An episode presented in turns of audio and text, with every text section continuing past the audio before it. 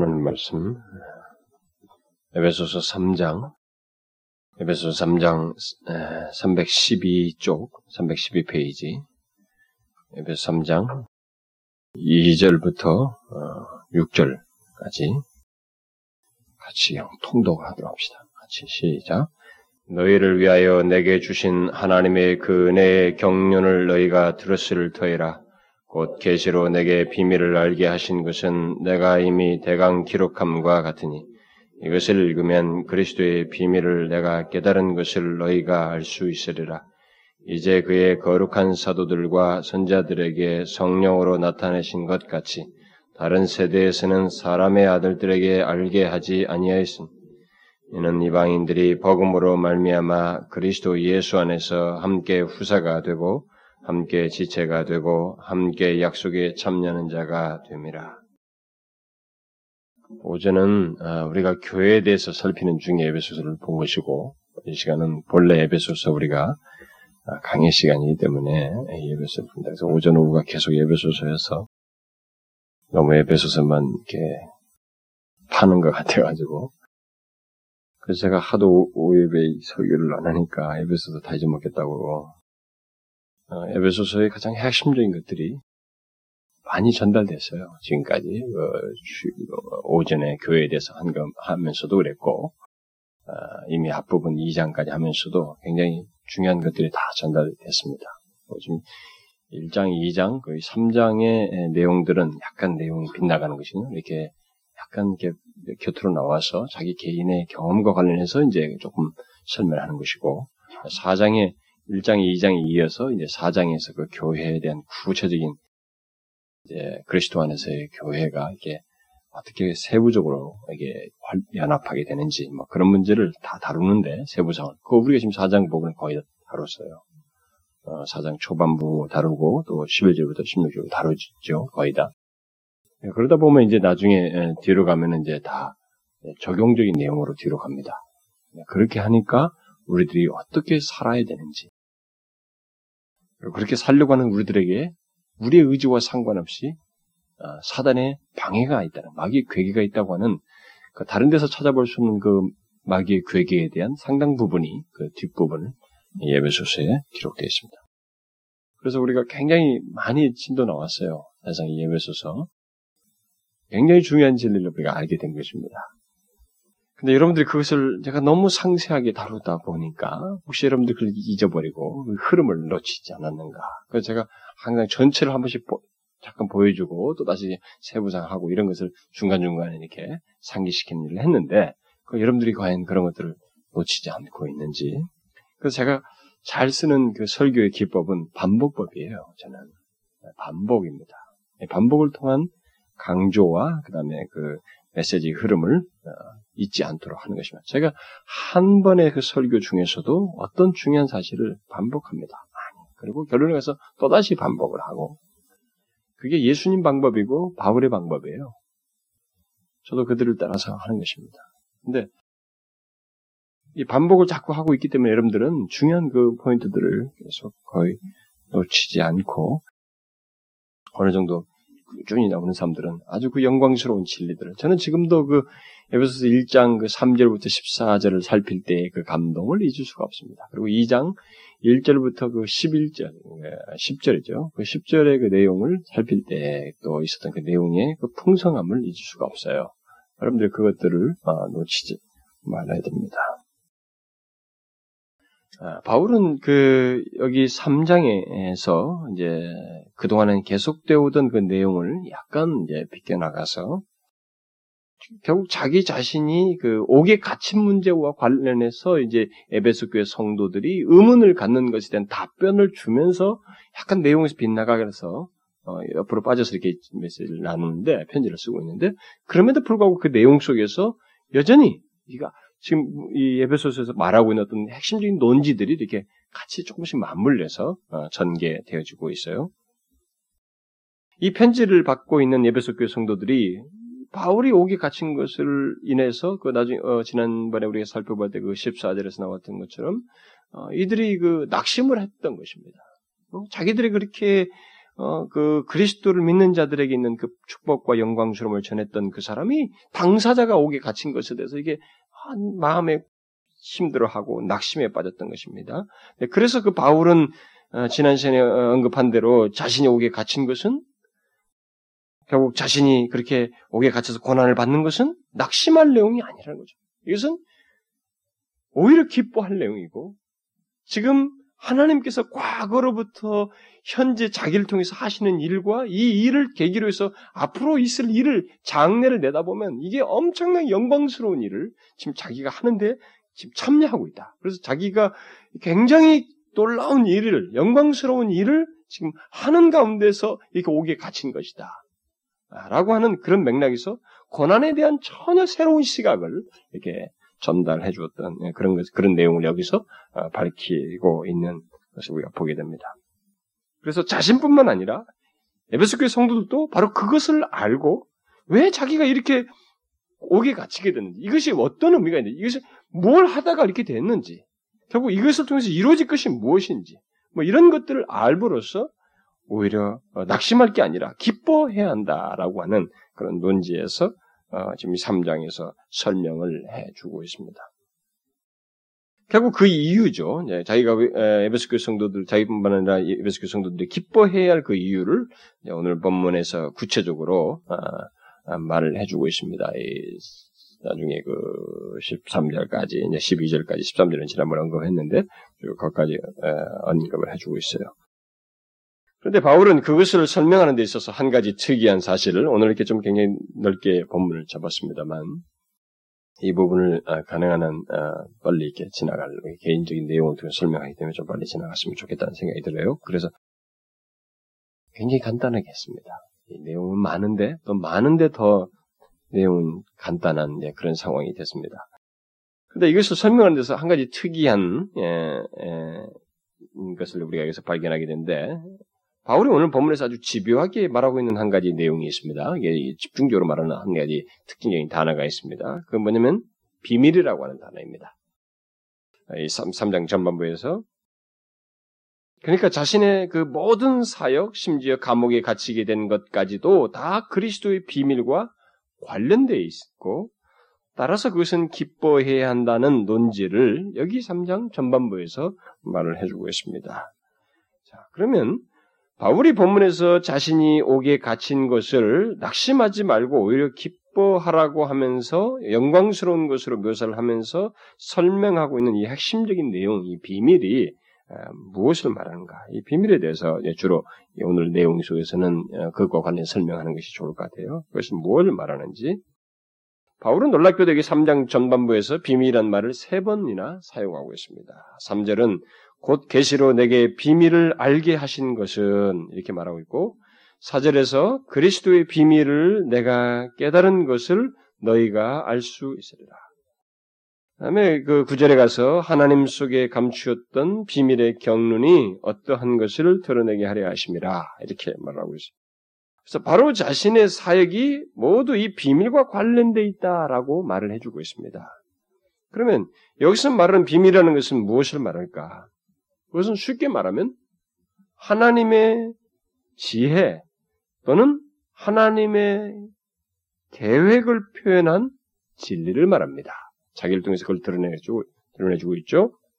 근데 그 비밀의 구체적인 내용은 이제 나중에 가보면 교회예요. 교회인데 결국 한마디로 이제 이 먼저 비밀이라는 단어를 말할 때는 하나님의 지혜죠. 이게 앞으로 이 구원을 이루실 그런 지혜요. 그 하나님의 계획을 표현한 진리라고 말할 수 있습니다.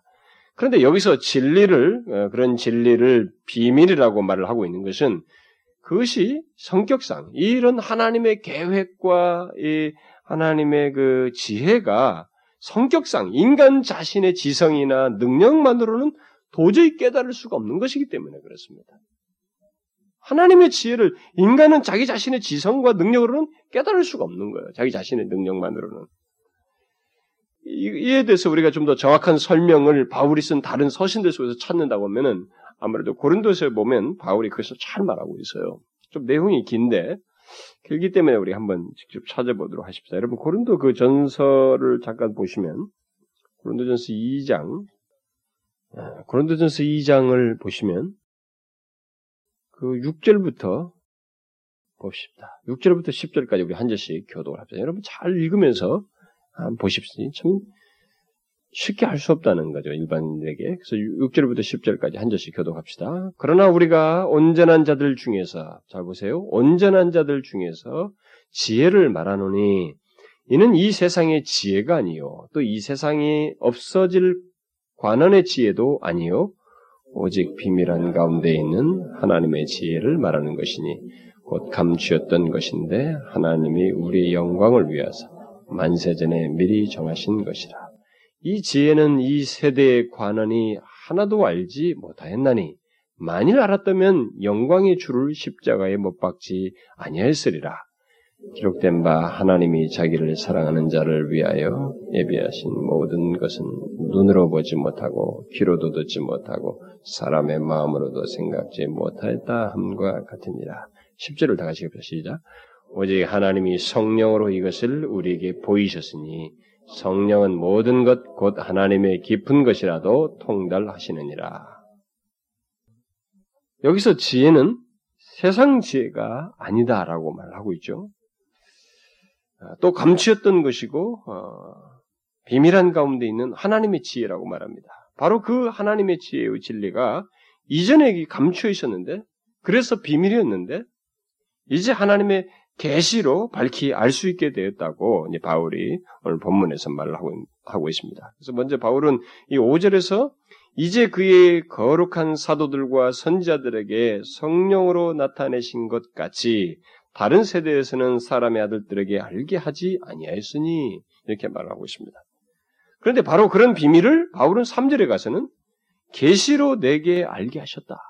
바로 그 엄청난 계시를 자기에게 알게 하셨다라고 말을 하고 있습니다. 그러면 그렇게 감추었다가 계시되어 알게 된 비밀, 그 진리는 구체적으로 뭘 말하는가? 오늘 본문에서 그걸 구체적으로 말을 하고 있죠. 4절에서는 그것을 이제 그리스도의 비밀이라고 말을 하고 있는데, 그리스도의 비밀이라고 하는 것은 그리스도가 그 비밀의 원천이시고 본질이시고 핵심이 되신다, 중심이 되신다고 하는 것을 전제해서 말을 하고 있는 것입니다. 그리고 나서 이제 그것에 대한 구체적인 내용을 6절에 가서 말을 하고 있는데 그 비밀의 본질과 핵심이 무엇인지를 6절에서 말을 해주고 있습니다. 무엇이라고 말하고 있어요? 그 계시된 비밀? 다시 말하면 그리스도의 비밀이라는 것이 뭐예요? 구체적으로 뭘 말합니까? 이방인들이 복음으로 말미암아 그리스도 예수 안에서 함께 후사가 되고 함께 지체가 되고 함께 약속에 참여하는 자가 되는 것이다라고 말을 하고 있습니다. 여러분 잘 보세요. 이런 것들을 왜 이게, 이게 비밀이라고 하는지를 잘 알아야 됩니다. 그냥 음, 무슨 말인가 그런가 보다 떡형 따를 게 아니라 이것을 여러분들이 잘 이해를 하셔야 됩니다. 바로 이것이 지금 말한 이 구체적인 내용인데 이 구체적인 이 내용이 감추었다가 사도들을 통해서 밝히 드러난 비밀이요 그리스도의 비밀이다라고 말을 하고 있습니다. 이게 뭐예요? 한마디로 말하면 6절의 내용이 유대인과 이방인이 그리스도 안에서 함께 후사가 되고 함께 지체가 되고 함께 약속에 참여하는 것 뭡니까? 교회입니다. 교회죠. 교회가 감추었던 비밀이었습니다. 이거 제가 일장 언급할 때가 했어요. 그래서 여기서도 이 사람이 그 말을 합니다만은 앞에서 자기가 말을 했기 때문에 교회가 감추었던 비밀이요 사도들에게 계시되어 밝히 드러난 비밀, 그 진리인 것입니다. 우리가 이런 사실을 생각할 때 교회가 이 땅에 세워지고 그리스도 안에서 통일되어 간다는 사실, 그리고 바로 우리가 그 안에 포함된다고 하는 사실, 그리고 바로 그런 교회의 본질과 실체, 또 그 진리를 우리가 아는 것이 얼마나 영광스럽고 복된지를 알아야 됩니다. 이게 얼마나 복된 일인지를 알아야 돼요. 교회 안에 들어오는 것, 그리고 교회 안에서 누린다고 하는 것은 하나님의 그 비밀스러운 계, 획이 우리 안에서, 우리 안에 실현된다는 것이고, 그 은혜와 영광을 새삼토록 누릴 수 있는 그 위치와 특권을 소유하게 됐다는 것을 말해요. 그래서 바울은 이 본문 6절에서 그 감추었던 비밀을 의미 깊은 말들로서 이렇게 표현을 해주고 있습니다. 세 개의 표현을 언급하고 있는데 모두가 함께라는 말을 담고 있어요. 함께. 이방인들로 함께 후사가 되고 함께 지체가 되고 함께 약속에 참여하게 된다라고 말을 하고 있습니다. 이것은 이방인들과 유대인들이 일단 그리스도인이 되었을 때 그들은 같은 축복을 받게 되는 동등한 후사요. 여러분들 이것이 얼마나 엄청난 일이었는지를 제가 2장 설명하면서 했습니다. 그렇죠? 이 이방인과 유대인들이 이 하나가 되는 함께 후사가 되는 것이 예수 그리스도께서 중간에 서서 십자가에 죽는 일이 없으면 되지가 않았다고 그랬어요. 이게 불가능한 일이라고 그랬습니다. 인류의 두 큰 분류, 깨질 수 없는 두 개의 부류라고 그랬습니다. 그런데 그것이 실제로 유대인들 중에서 예수를 믿는 사람과 또 이방인들에서 예수 믿는 사람들을 이렇게 그때부터 시작으로 해서 지금까지 온 인류가 바로 그 한 뿌리로 이렇게 새로운 민족을 형성해 나가는 이 일이 가능하게 됐다는 것입니다. 함께 후사가 되고 그러니까 서로가 이방인든 유대인든 그들이 그리스도인 되었을 때 같은 축복을 받게 되는 동등한 후사이고 같은 몸에 붙어 있는 지체들이며 같은 약속에 함께 참여하게 된 자들이 어, 함께 참여하게 된다는 것입니다. 그러면 그것이 어떻게 가능하게 된다는 거예요? 이 영광스러운 일이 어떻게? 제가 조금 전에 말한 것처럼 바로 그리스도 안에서입니다. 그리스도 안에서요. 예수 본문에 나와 있죠. 그리스도 예수 안에서 이게 그리스도 예수 안에서. 그러니까 그리스도께서 행하신 일이 인류의 새로운 장을 여는 것입니다. 우리는 이제 예수 그리스도께서 십자가에 죽으신 사건을 그가 우리의 죄를 지고 나의 죄를 대속하게 죽으셨다고 하는 개인적 차원에서만 보지만은 이 예배 소설을 통해서 바울이 하늘의 신비스러운 하나님의 그 계획과 감추었던 비밀의 그것이 실체가 무엇인지를 표현으로 논리로 쫙 설명을 해주고 있는 거예요. 이게 엄청난 일이라는 것입니다. 개인적인 구원, 그리스도의 십자가에 행하심을 얻게 된 개인적인 구원을 넘어서는 엄청난 일이라는 거죠. 그리스도 안에서 인류가 새로 하나 탄생되는 거예요, 사실상. 그게 감추었던 비밀이었어요. 그 유대인과 이방인이 함께 후사가 되고 같이 동등한 자격을 갖게 되는 것. 그 이전에는 뭐였어요? 이방인들 개들이 개라고 그랬잖아요. 그들이 그렇게 취급했지 않습니까?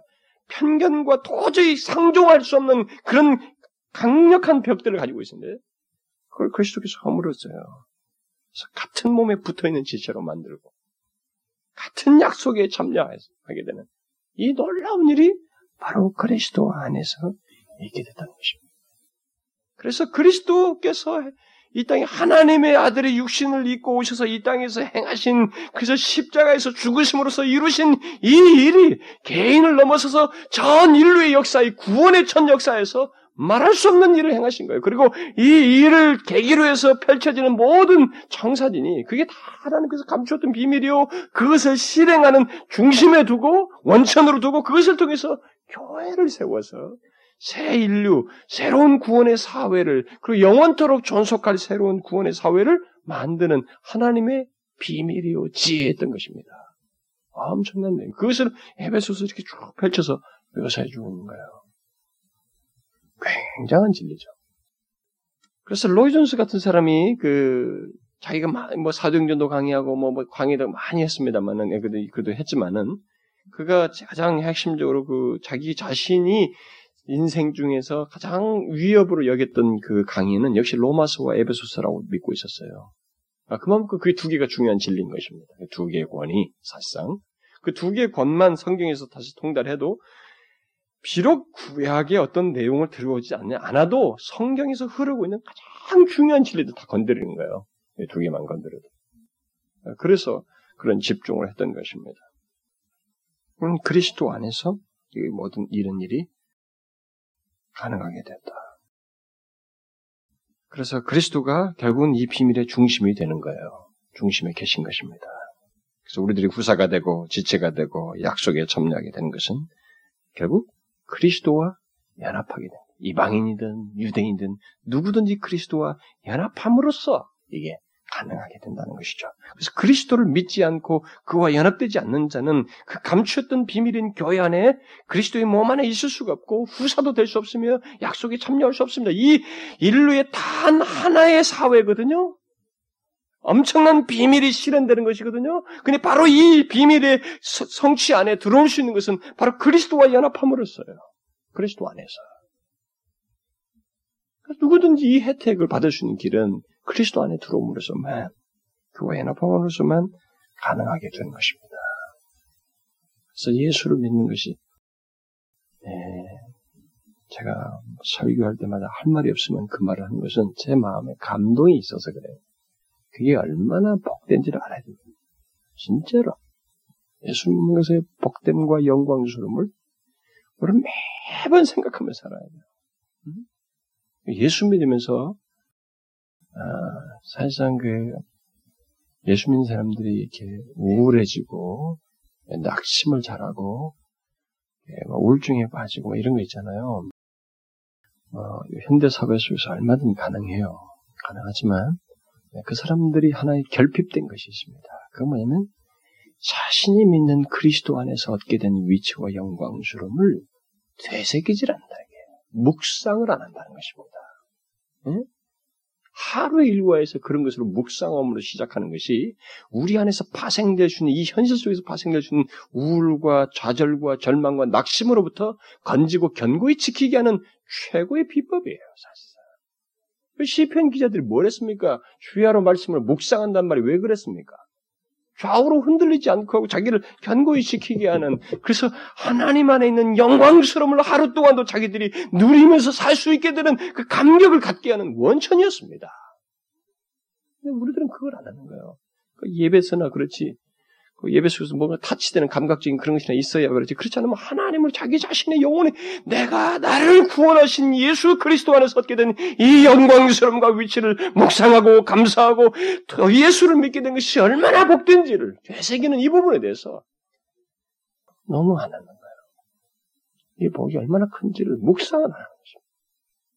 그래서 때때로 저는 예수 믿는 것 안에서 얻는 복과 예수 믿는 것에 대한 이 영광스러움과 또 그리스도께서 그 이루신 것을 얘기하는 데 있어서 사실상 십벌전 같은 논지로 말하면 그런 내용, 내용을 그런 진리를 매가리 없이 전할 거라면 전하지도 말라는 거예요.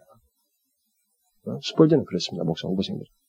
아니 어떻게 해서 그런 영광스러운 진리를 전하는데 어떻게 심장이 가만히 있느냐는 거예요.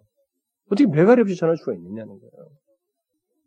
이게 얼마나 복되고 이 우주에 단 한 번밖에 없는 영광스러운 사실이 이루어진 것인데 그리고 그 안에 자신이 혜택된 해당된 것이 얼마나 큰데 이 세상이 아무리 크고 중요한 것이다 왕관을 줘도 소유할 수 없는 최고의 것인데 어떻게 이런 내용을 전하면서 가슴이 뜨겁지 않을 수가 있는가?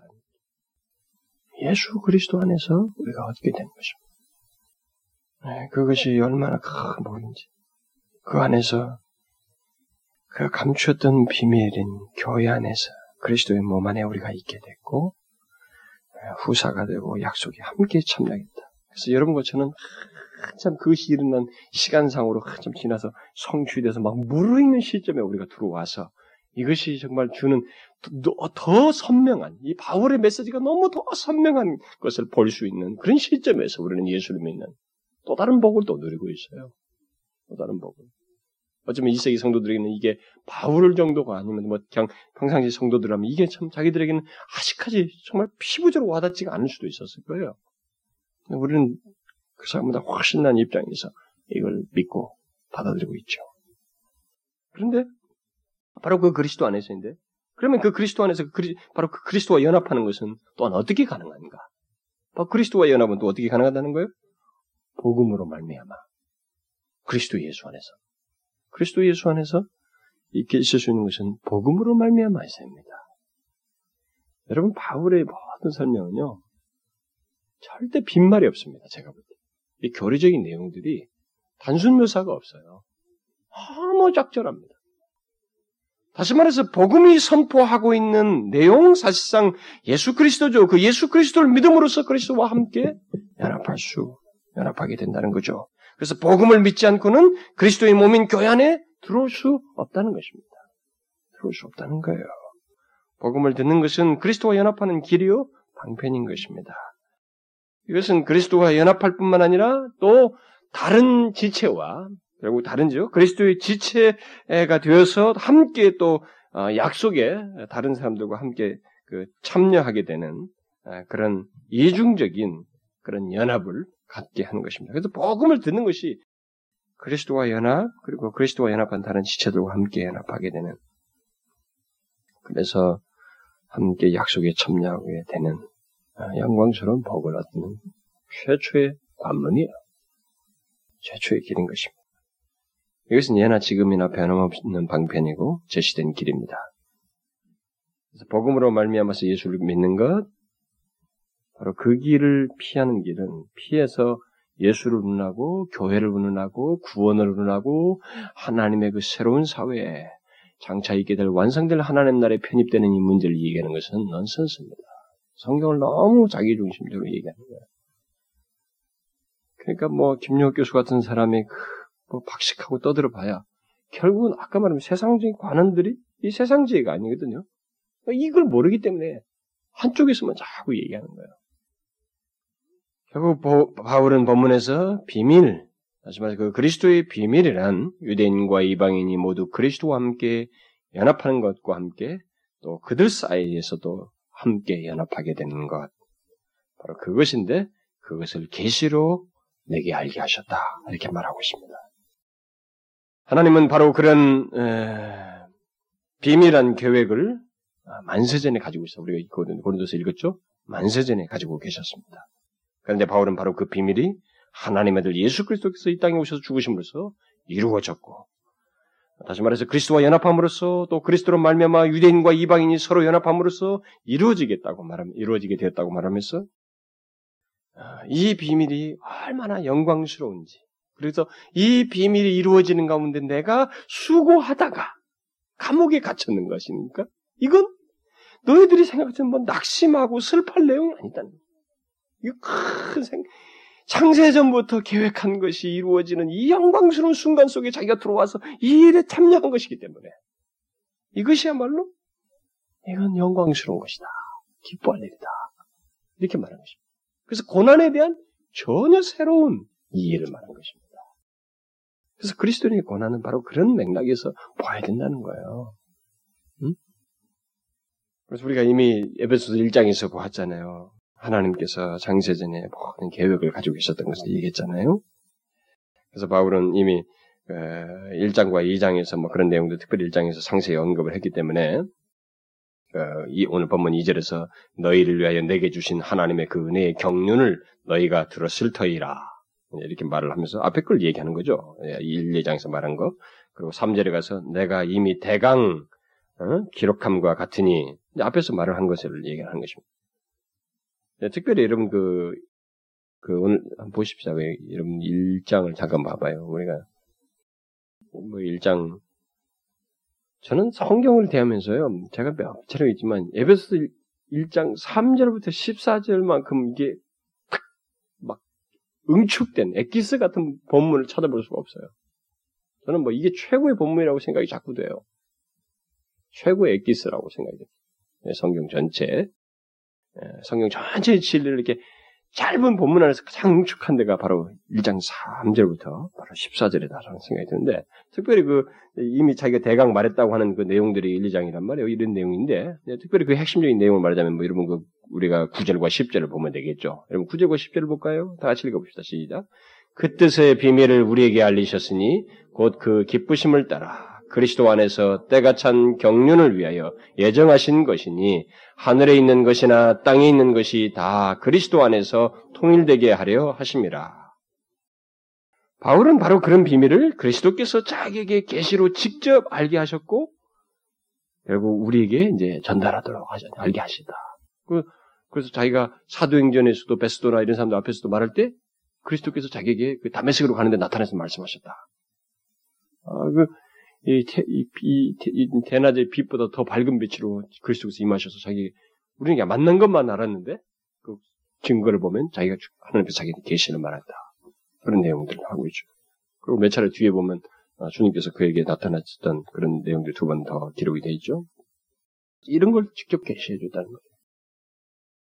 근데 우리가 여기서 기억할 것은 어, 사도가 받은 계시, 예, 그래서 우리에게 전해진 이 계시가 얼마나 특별하고 새롭고 귀한 것인가 하는 거예요. 우리에게는 익숙하게 알고 있는 뭐 교회 이게 아니라는 거예요. 우리가 제대로 알아야 되는 것입니다. 이 단어들이 이것이 지금 현재 우리가 말하고 있는 교회라고 하는 것이 얼마나 특별하고 영광스러운 것인지 바울이 말하는 그 논지와 감동과 그 자기가 고난 속에 감옥에 갇혀 있으면서도 이것을 영광스럽게 생각합니다. 그 일을 위해서 자기가 쓰인 것이기 때문에 영광스럽게 생각하면서 말하고 있는 이 감격을 우리가 같이 예, 이해하면서 받아들여야 된다. 예, 교회를 얘기할 때. 그래서 여러분 5절에서 뭐 말을 하잖아요. 다른 세대에는 알게 하지 아니했던 것이다. 그리고 나중에 뒤에 가서 구절에 가서는 영원부터 감추었던 것이다. 이렇게 말하잖아요. 이게 얼마나 특별한 것인지를 우리가 알아야 된다. 우리는 구약에서부터 예수 그리스도 주님께서 이 땅에 오셔서 하셨던 그 말씀까지 이방인들에게 구원의 약속을 얘기할 때 여러분 구약에서 보면 뭡니까? 그 구원의 약속을 많이 얘기하잖아요. 구원의 약속, 이방인들에 대한 구원의 약속. 여러분, 선지서도 그렇고, 시편도 그렇고, 심지어 그 대표적인, 뭐, 많이 인용하는 것으로는 아브라함을 통해서 이방인들이, 너희 후, 아브라함 후손을 통해서 이방인들이 복을 받을 것이라고 하는 그런 하나님의 구원 계획들이 성경에 많이 나와 있잖아요. 또 예수님도 그런 얘기를 하시고, 그래서 제자들에게 가서 땅 끝까지 복음을 전해라 말이지. 제자를 삼으라고. 이렇게 말을 하잖아요. 이방인들에 대한 구원을 성경이 구약에서부터 쭉 얘기를 하고 있습니다. 그런데 흥미로운 사실은 예수님의 가르침에서까지도, 가르친 때까지도 바로 그 하나님의 구원의 계획의 비밀을 명확하게 계시하지 않았다는 것입니다. 않았어요. 지금 바울에게 자기에게 계시됐다고 하는 거예요. 사도들에게. 왜요? 예수 그리스도의 죽으심으로 이 이방인과 유대인이 하나가 되는 실제적인 일이 있지 않는 한은 설명할 수 없는 것이기 때문에 이 영광스러운 감추었던 영원부터 영원전에 감추었던 이 비밀을 설명할 수 없는 것이기 때문에 예수님 자신조차도 그때 당시에 이 비밀을 구체적으로 말하지 않았습니다. 사도에게 계시하셔서 하신 거예요. 그러니까 이게 얼마나 특별하고 놀라운 것인가. 아, 그것을 우리가 알아야 되는 것입니다. 바로 그 그런 비밀의 본질이 마침내 이제 우리에게 계시되어서 알게 되었다. 그래서 그런 특별한 그 감동과 그 의미를 바울이 여기서 말해주고 있습니다. 또그 비밀의 본질이라는 게 뭐겠어요? 그것은 바로 그리스도를 원천으로 또 그를 중심으로 하는 새로운 공동체인 교회, 교회가 이제 세워지게 됐다는 것이죠. 그리스도를 두 개를 두 일대인과 이방인을 하나로 어? 연합해서 해서 그리스도를 그 죽으심의 근거에서 세워진 새로운 사회, 교회가 예, 그것이 바로 이 엄청난 비밀이었다. 그것으로 말미암아 영원히 깨어지지 아니할 구원할 완성될 하나님 나라의 사회 예, 구해. 그런데 결국은 그것을 또 다른 말로 오늘 우리가 에베소 사장 같은 걸 비유할 때는 그리스도의 몸으로 몸이 이게 세워지는 그게 바로 그 하나님의 비밀이었다는 거죠. 이게 공개된 것입니다. 그리고 그것이 바울 당시로부터 막 성취되고 있는 것입니다. 그것을 위해서 자기가 사역하는 중에 감옥에 갇힌 거였어요. 그러니까 그것이 자기한테는 결코 슬픈 일이 아니었다는 거죠. 기쁨의 요소였던 거죠. 그래서 그리스도를 머리로 한 유기적인 어, 연합의 어떤 몸을 이제 사회에 새로 갖게 됐다. 유대인이든 이방이든 종이든 자유자든 큰 자든 작은 자든 노인든 아이든 남자든 여자든 뭐 인종을 달리해서 어떤 인종이든 간에 아무런 차이가 없는 특별한 사회 그리고 영원히 계속될 사회요 누구도 흔들 수 없는 그런 완전한 그리스도의 몸으로서 그 교회가 바로 비밀이요 그것이 이제 성취되게 됐다 자기에게 계시되 또 드러나게 됐다 막 그것을 여기서 지금 얘기를 하고 있는 것입니다. 그런 면에서 우리가 이 교회의 영광을 정말로 바울이 말하는 이 설명을 따라서 제대로 알아야 되는 거죠. 그래서 오늘날 많은 사람들이 제가 교회에 대해서 선교를 하면서 벌써 우리 교회도 제가 처음에 서두에서 이 교회란 진리가 얼마나 귀하고 이 내용이 얼마나 중요한 것인지를 충분히 언급하면서 시작을 했습니다만 사람들이 우리 교도 그래요. 뭐 좀, 뭐, 그것에서 좀 같이 보이는 하는 사람도 생기긴 하지만은, 여전히, 뭐, 그게 뭐, 그렇다. 조금 나아진 정 이게 얼마나 귀한 것인지 몰라요. 그래서 아, 결국은 교회가 무엇인지를 그냥 아는 지식 정도, 뭐 이것도 사실 지, 식을 제대로 아는 것도 중요하지만 바로 그 영광스러운 교회가 어떻게 시작되어서 그리고 그 안에서 그 안에 우리가 어떤 시점에 어떤 역사가 진행해서 완성의 시점으로 가는 2000년 얻는 시점에 우리가 들어와서 거기에 한 지체가 되고 이미 앞에서부터 계속 그 지체로 형성되어 왔는데 그리스도께서 죽으심으로부터 유대인과 이방인을 한 몸으로 이루면서 막 해왔는데 거기에 우리가 참여하게 됐다고 하는 것. 뭐 그런 맥락에서의 이것의 가치와 영광스러움을 우리가 알고 그래서 교회 지체로서의 기능, 그런 삶이라고 하는 것 이것이 얼마나 중요한지를 병행적으로 우리가 알아야 되는데 잘 모른다는 거죠.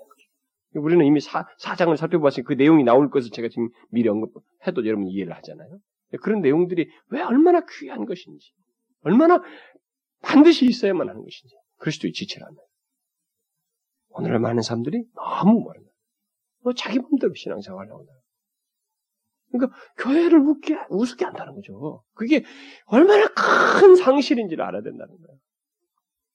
그래서 여러분 우리가 그리스도의 지체가 되었다는 것, 바로 그리스도의 그 영광스러운 교회, 새로운 사회의 일원이 됐다고 하는 것이 얼마나 큰 복이요, 영광이며 특권인지를 기억을 하십시오. 이것을 얼마나 묵상하면서 오늘도 자신의 삶 속에서 그것에 대한 그, 그 일종의 프라이드라고 할까요? 어? 만족이라고 할까요? 감사 이런 감격을 가지고 설사 내가 현실 속에서 어떤 문제가 있어도 사실 그것은 내가 지금 소유하게 된 이 인류의 단 한 번밖에 없는 감추었던 하나님의 창세부터 감추었던 비밀이 성취돼서 나에게 지금 해당되었고 이것은 잠시 후에 끝마무리 되었던 역사를 향해서 가고 있는데 바로 거기에 내가 해당됐다고 하는 사실을 통해서 그 일이 성취된도록 하신 에베소 1장인 것처럼 모든 것을 음, 계획하시고 택하신 하나님 아버지 그것을 위해서 직접 나의 모든 것을 자격을 성 갖도록 하신 십자가에서 모든 죄 사함을 주신 예수 그리스도 그리고 현대 2000년이 지난 우리에게 그것을 생생하게 해당되는 것으로서 적용하시는 성령의 역사, 삼위의 그 동력에 의해서 내가 현재가 있게 됐다고 하는. 그래서 이 신분과 위치를 가지고 장래를 바라보며 소망 가운데 이 새로운 사회의 이론으로서 영원히 흔들릴 수 없는 교회의 이론으로서 지체로서 살아가고 있다고 하는 사실, 이것을 더 귀하고 가치있게 여기면서 살아야 된다. 무슨 말인지 알겠어요? 교회의 지체가 됐다는 것이, 그리스도의 몸의 지체가 됐다는 것이 얼마나 귀하 복된 것인지 우리가 그것을 잊지 말아야 된다. 우리는 이 복을 소홀하지 말아야 됩니다. 잊지 말아야 돼요. 이것을 되뇌이고 묵상하면 그렇게 하신 삼위 하나님을 병행적으로 묵상하며 감사하는 그런 우리의 삶도 교회의 삶을 살아야 되는 것입니다. 아시겠습니까? 이 복을 잊지 마십시오. 기도합시다. 하나님 아버지 그리스도 안에서 복음으로 말미암아 우리를 함께 후사가 되게 하시고 함께 그리스도의 몸의 지체가 되게 하시고 함께 약속의 참여자가 되게 하신 것을 감사합니다. 만세전에 감추었던 그 비밀을 마침내 드러내시고 그 비밀 가운데 우리를 해당시켜 주셔서 감사합니다. 이것이 영원한 가치가 있는 것인 줄을 우리가 알고 이 영원한 사회 지속될 영원히 지속될 그 사회요. 그리스도의 몸 안에 우리를 두신 것을 기억하고 감사하며 살아가는 저희들 되게 하시고 이렇게 하신 삼위 하나님을 날마다 묵상하며 우리가 어떤 형편에 처하든지 바울이 심지어 그리스도 때문에 고난당하는 것이 낙심거리가 아니라 영광스러우며 기쁨의 요소로 여겼던 것처럼 즐겁게 여기며 감사하면서 살아가는 저희들 되게 하여 주옵소서. 감사드리며 우리 주 예수 그리스도의 이름으로 기도하옵나이다.